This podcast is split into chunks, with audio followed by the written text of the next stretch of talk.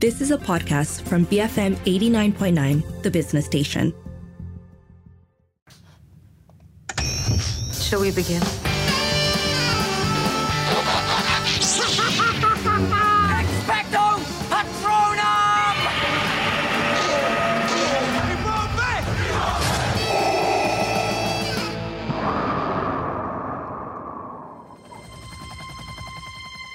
Everything I try to do, people turn against me. I'm a hundred feet tall. These people are pygmies. Here they are. The Rebel Alliance. New Gen Royce. We have a song to sing. Do you want to talk about what happened?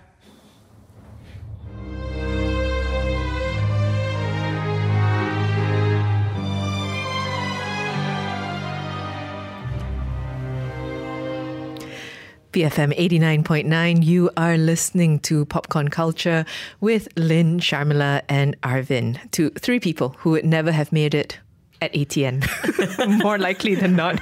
And uh, today we are reviewing, kind of very excitedly, but also quite sadly, the final season of Succession, season four.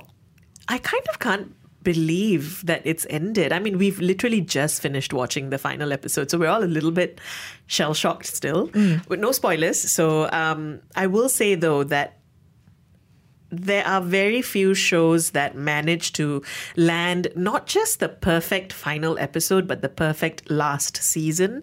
And this entire season, this journey has been so perfect. I've been avidly watching every week. Every episode has hit such highs. Um, I'm still processing what happened in the finale, but I loved it so much.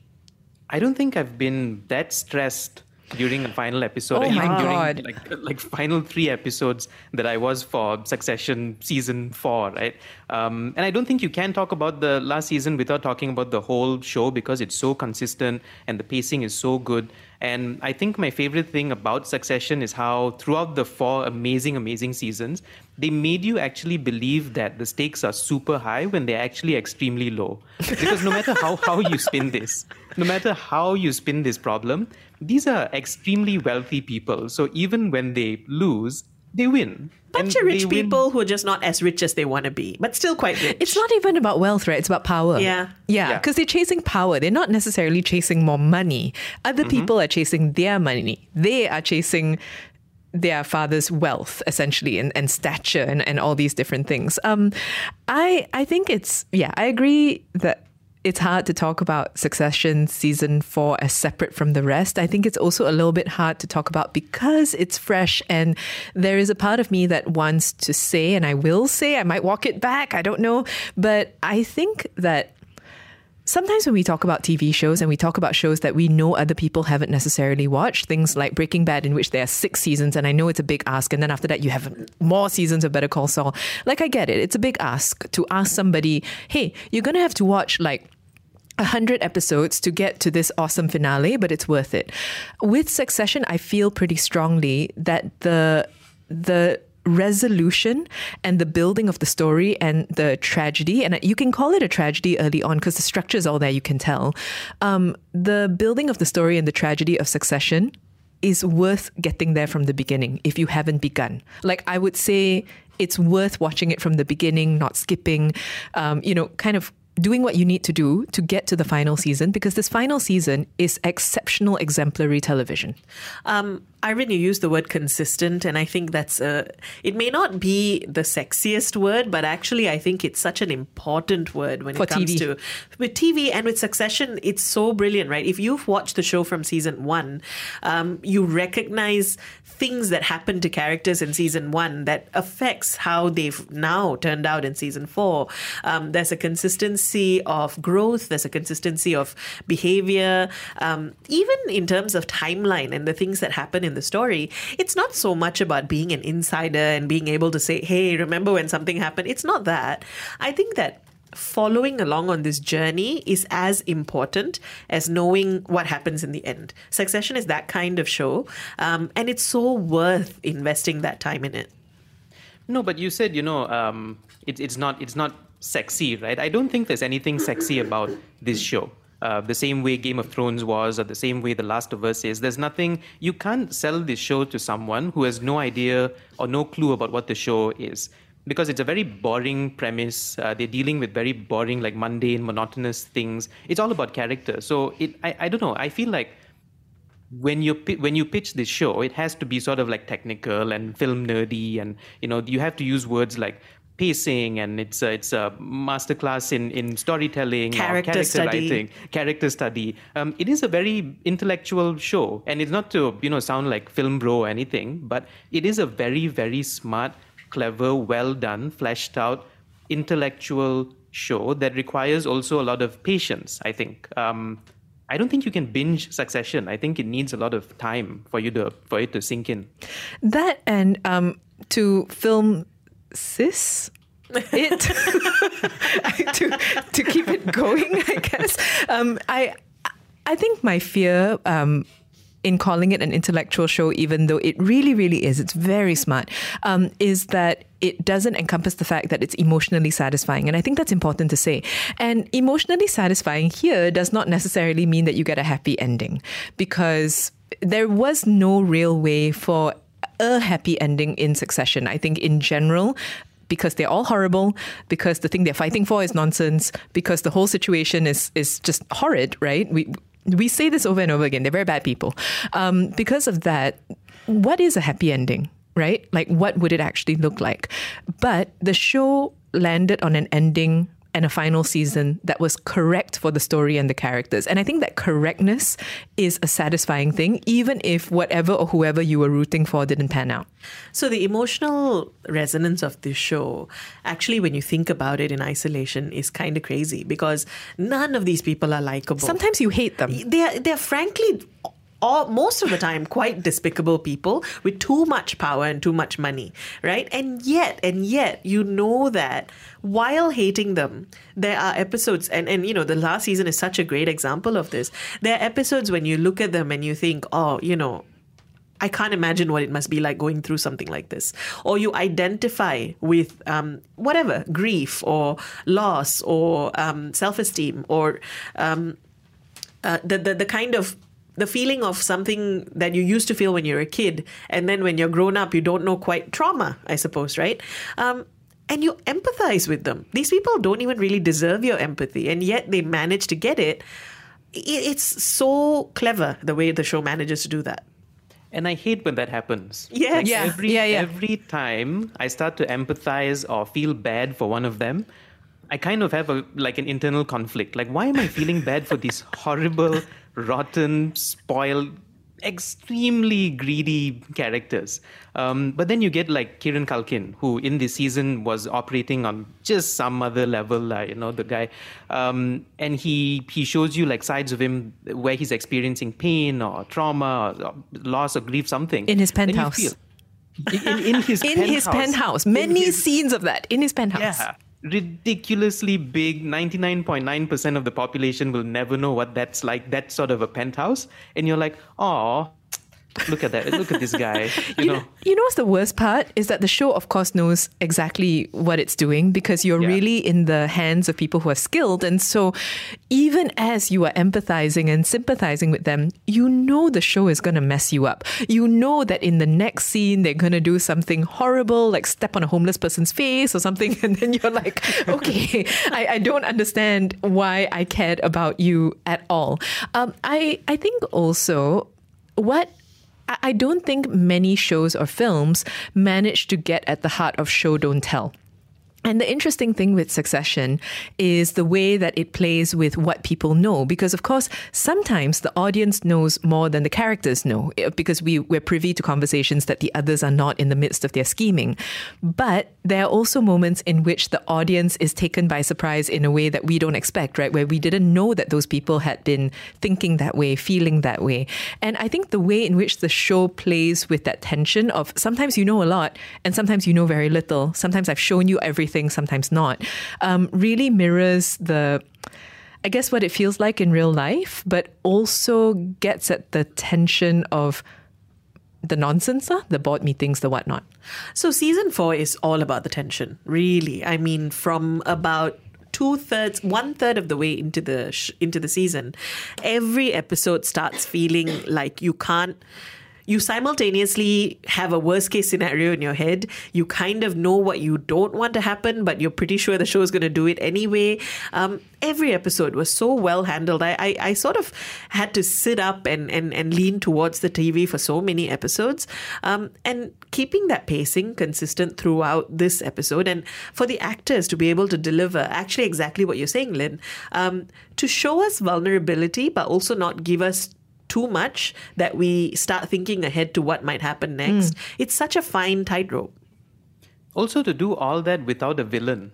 Like, even if you think of other HBO shows, right? Like, uh, they're so good. They have a signature style of making you like the most hateable people on TV. But even then, like Game of Thrones and Last of Us, Euphoria, uh, Sopranos, there's always a bad guy. There's always like an, an antagonist that even the, the dirty, rotten people have to have to rally against. Succession has no villain. Um, it has no bad guy, and still they manage to create that tension and that those character arcs and character development. It's it's an amazing show. What an amazing four seasons! Like honestly, It's because also they're all the bad guys, right? right? I mean, Yeah. at different Yeah. times, they're, they're both the heroes and the villains, which is really something. We're talking today in very general terms about Succession Season 4, its final season. It is done, um, and we're trying very hard not to spoil. Let us know if you've watched it already, um, or if we are in the midst of convincing you that you should watch Succession. Uh, you can WhatsApp 018 789 8899, and of course, tweet us at BFM Radio. Books, figurines, movies. BFM 89.9, the business station. We wanted to do something together. This is not about getting back at Dad. But if it hurts him, it doesn't bother me.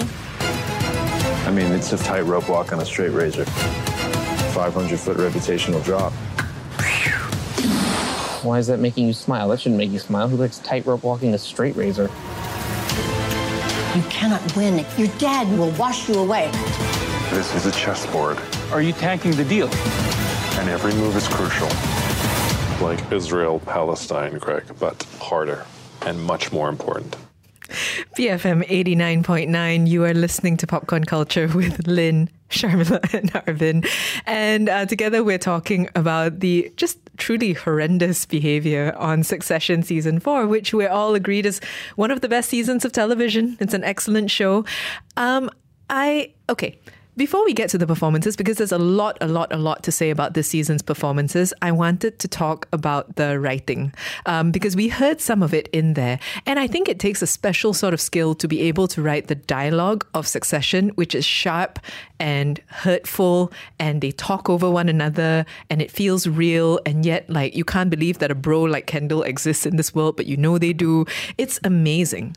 I love the way people speak in the show. Um, Even Kendall, especially, Kendall sometimes. Kendall, Especially because, Kendall. because simultaneously you want to laugh your head off at him, uh, but at the same time you wonder: Is this how they might actually? Is this how people like him speak? Yes, and then they run the world. Yes, like is Mm. is and you know, and then with with Twitter Twitter leaks and all recently, maybe it might be true. This is how they speak, um, but there's such an air of unrealness about the way these people speak and operate. But at the same time, overall, that sense of the show really knowing where it's going. Like writing is also about having a larger sense of the story, right? We start at one place, we know where we're taking this.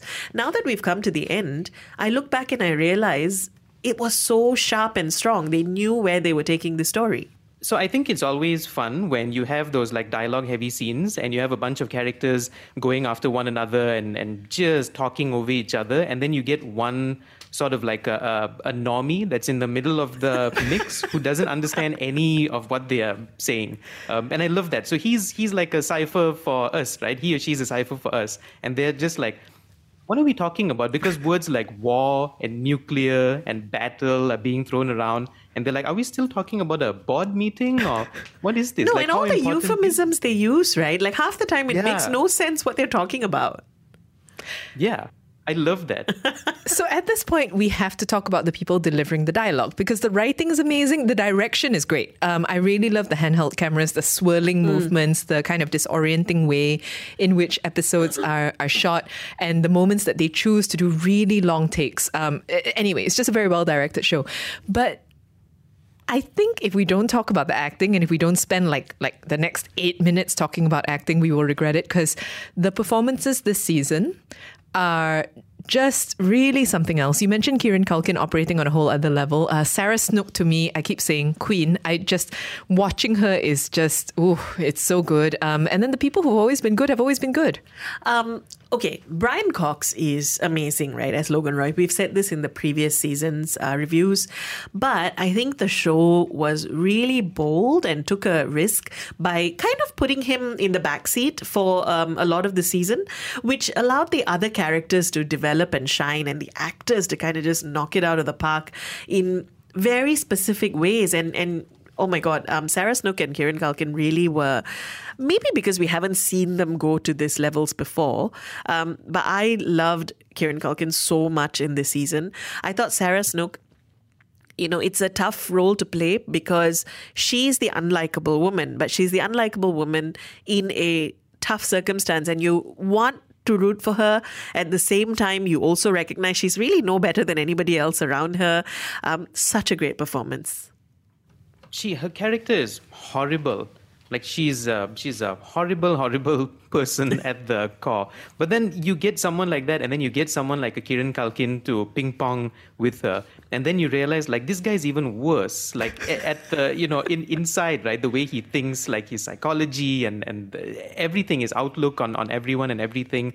Um, just to expand on him a little bit every time I watch an episode and I think like that's the best that he can get as an actor Kieran Culkin the next episode comes along and you're like oh wow. Yeah. like this guy is just going for it. Like either he, he either he's like gunning for some award somewhere which he should win by the way. I think he should be nominated of all the cast. Um, but yeah if if there was like a upwards tra- trajectory in this show from season one episode one to the final episode in this season i think him as an actor would be like the upwards thing it's incredible like what he does in this season You know what's frightening also is that uh, midway through the season, I found myself debating things like, is Roman the kindest person on Succession? and frighteningly, he probably is. Yes. He's the softest, Yeah. kindest person. That's kindness in this world. Yeah, it's a low, low, low bar. And yet, when he clears it, you're like, "Go you, you, you, get better, young one. you know, you live your life." And so, yeah, it's it's an interesting thing.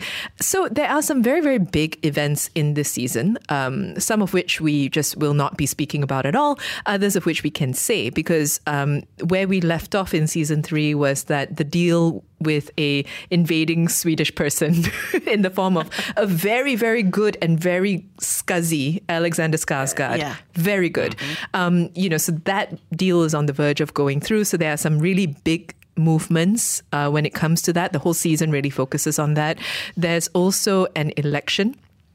Um, there are also a lot of very specific family traumas that come up. And I think it's not overstating to say this is the most stressful season, which is saying something for a show that began with a patriarch in a state of crisis, like a health, major, major health crisis.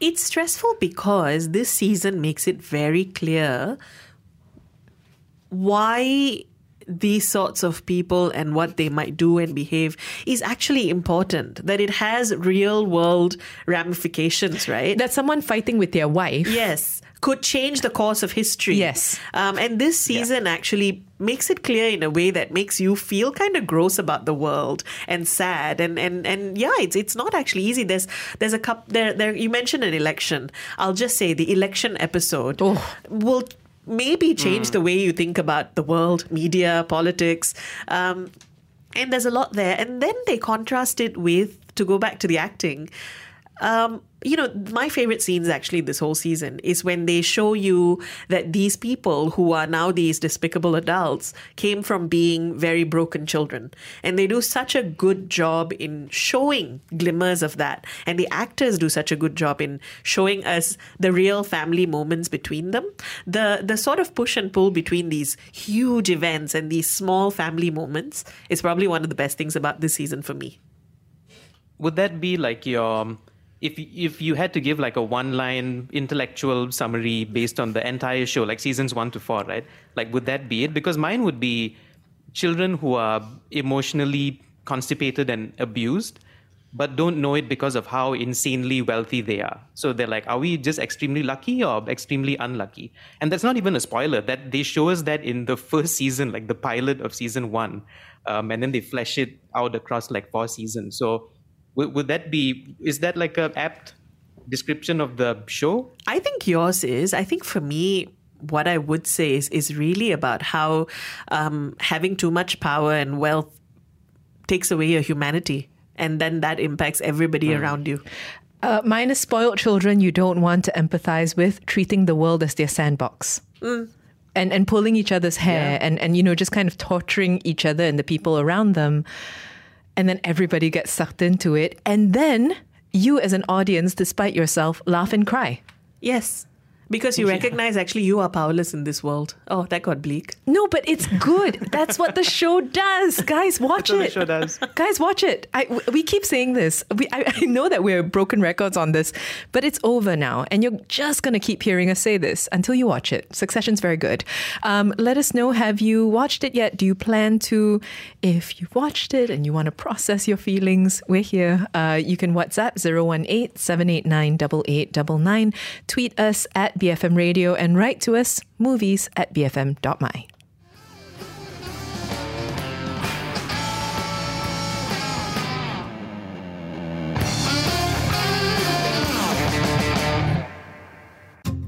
You have been listening to a podcast from BFM 89.9, the business station.